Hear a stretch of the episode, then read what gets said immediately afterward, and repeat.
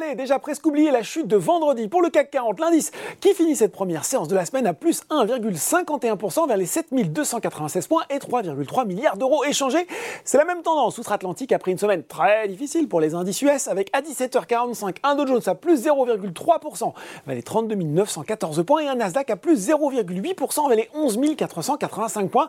Un rebond d'abord technique hein, alors que sur le fond l'indice PCE publié vendredi aux États-Unis est venu rappeler que le combat contre l'inflation n'était pas encore gagné, loin de là. Alors, on regarde à Paris les valeurs sur le SBF 120, c'est Eramet qui a pris la tête, le producteur euh, de nickel qui profite d'un avis favorable d'Odo BHF, qui confirme son opinion sur performance sur le titre tout en rehaussant son objectif de cours de 141 à 143 euros derrière.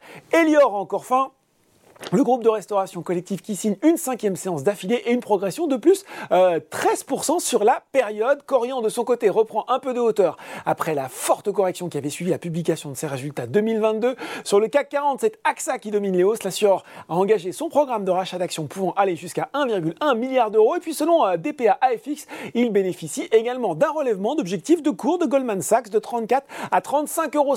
Ça roule aussi pour Renault et Michelin. Et c'est à nouveau Goldman Sachs qui gonfle le cours du pneumaticien passant euh, de neutre à achat tout en relevant son objectif de cours de 27 à 35 euros. Du côté des valeurs en baisse, c'est bien cette OVH Cloud qui signe le repli le plus marqué sur le SBF 120.